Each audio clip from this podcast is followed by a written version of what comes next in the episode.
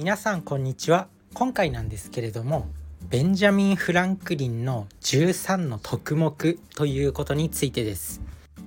まあそれで自分は本を読んでてベンジャミン・フランクリンさんの13の特目っていうのがあってそれにちょっとね印象印象に残ったんでそれを紹介したいと思います。まあ、今回はね、まあ、13の特目について調べた記事をそのまま音読して、まあ、それについて、まあ、自分がどう思ったかあとは皆さんにも覚えておいてほしいんで、まあ、この13の特目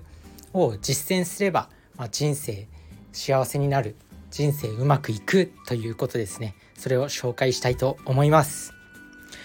ベンジャミン・フランクリンの13の特目1706年に生まれたベンジャミン・フランクリンはアメリカ合衆国のイギリスからの独立と合衆国憲法に多大な影響を与えた政治家思想家で平井心を発明した発明家としても紹介されることが多い。しかし人類に最も影響を与えるものはその考え方や生き方である。ベンジャミン・フランクリンの生い立ちは貧しかったが印刷業の印刷業から始まりその中で懸命に働き勉強をし商売を伸ばして実業家として成功するに至りその後政治家になるのである。フランクリン自伝というフランクリン自身が書いた自伝でその圧倒的努力や経緯を知ることができるがこの中に記述されているものが13の特目と言われるものである。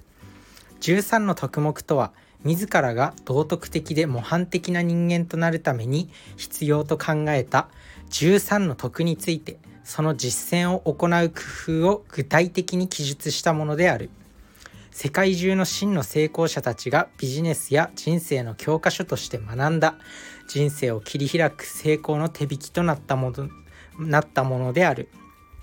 以下フランクリン自伝の中から抜粋してみよう。1節制。頭や体が鈍くなるほど食べないこと。羽を外すほどお酒を飲まないこと。2沈黙。他人あるいは自分に無益他人あるいは自分に利益にならないことは話さないこと。余計な無駄無駄話はしないこと。3規律。自分の持ち物は全て置き場所を決めておくこと。仕事はそれぞれ時間を決めて行うこと。4決断。なすべきことはやろうと決心すること。決心したことは必ずやり遂げること。5節制。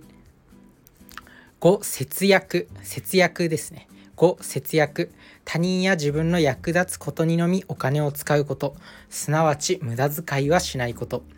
6勤勉。時間を無駄にしないこと。いつも有益なことに時間を使うこと。無益な行動を全てやめること。7誠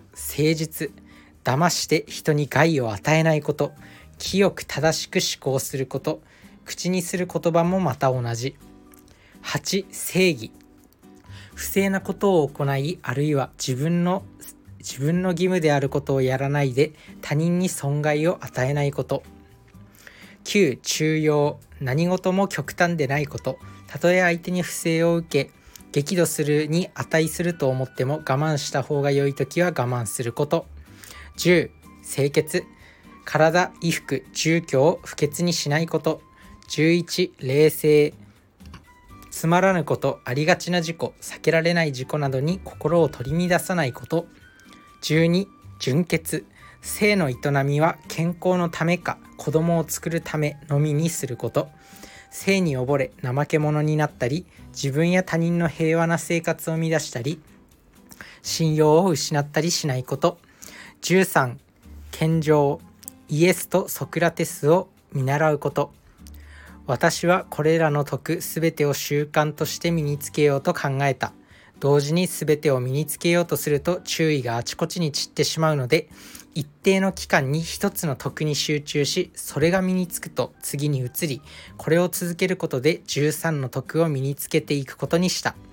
最初の1週間は節制について厳しく注意するように心がけその他の徳についてはなるように任せてただ毎日その夜に犯した節制に関する過ちだけをチェックして手帳に書き込むようにした。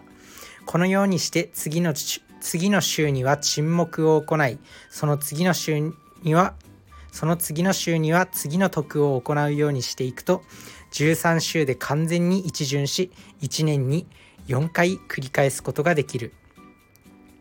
しかし全体的に見ると私はやろうとした念願私はやろうと念願した道徳の完成まではとても達せずその近くに至ることもできなかったがそれでも努力することによって何もやらなかった場合に比べて人間も良くなったし幸せにもなれたのである。この文章を書いている数え年で79歳になる今で私がずっと大変幸福であったのは神の恵みを神の恵みの他にちょっとした工夫をしてきたためであることを私が子孫に伝えておきたい自分の人生は自ら勤勉に一生懸命に働くことで切り開いていけるものだということを繰り返し教えているのである。ということで、まあ、今回はねこのベンジャミン・フランクリン13の特目っていう村山公認会計士事務所さんのコラムの記事をそのまま抜粋させていただいたんですけれどもこの13の徳ねまあ今お話しした節制沈黙規律決断節約勤勉誠実正義中庸純潔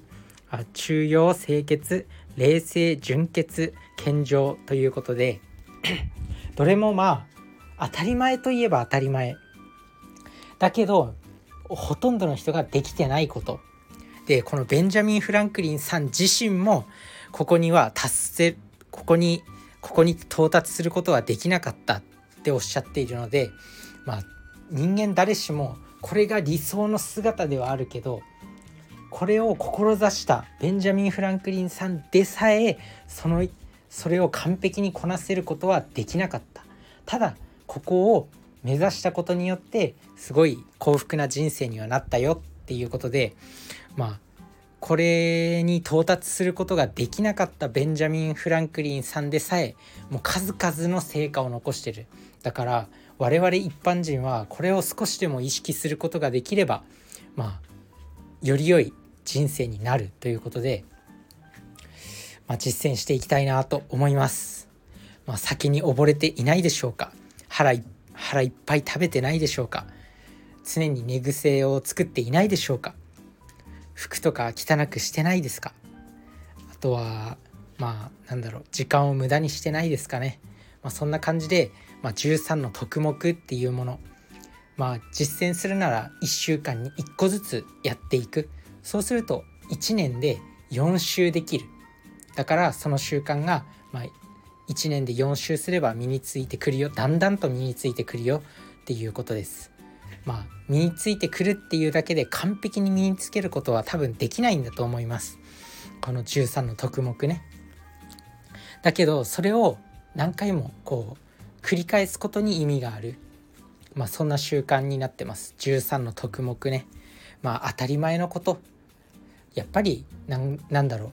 当たり前のことを当たり前にできるようにしてくださいってよく言うけどそれが結局大事なんだなっていうふうに思いました。まあ、ただこの13の特目とか、まあ、7つの習慣っていうスティーブン・ R・ コビーさんが書かれた本とかなんかこういうやっぱ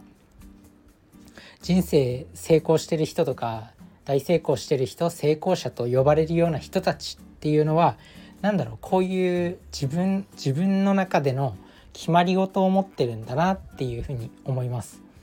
是非こういうこういったなんか徳徳徳目みたいなもの自分の人生の公式みたいなのも作ってもいいんじゃないいんじゃないかなと思います。ただこのベンジャミン・フランクリンさんのね13の徳目とても参考になるんで、まあ、そのまま完全コピーして真似していくのが一番いいのかなって思います。自分もなんか紙とかに書いてまあ、常にね部屋の中に貼ってお貼っておきたいなと思います。是非これを今日から、まあ、1週間ずつね実践していきましょう。まあ、最初の1週間目は節制ですね。頭が頭や体が鈍くなるほど食べないこと羽目を外すほどお酒を飲まないことですもうこれをできるだけでも割とねだいぶ変わると思うんですよね自分自身はこれ結構もう今は実践できてますなのでよしっていう感じですね。皆さんも是非一個一個1週間ずつこれを実践していきましょう。それじゃあね。バイバーイ。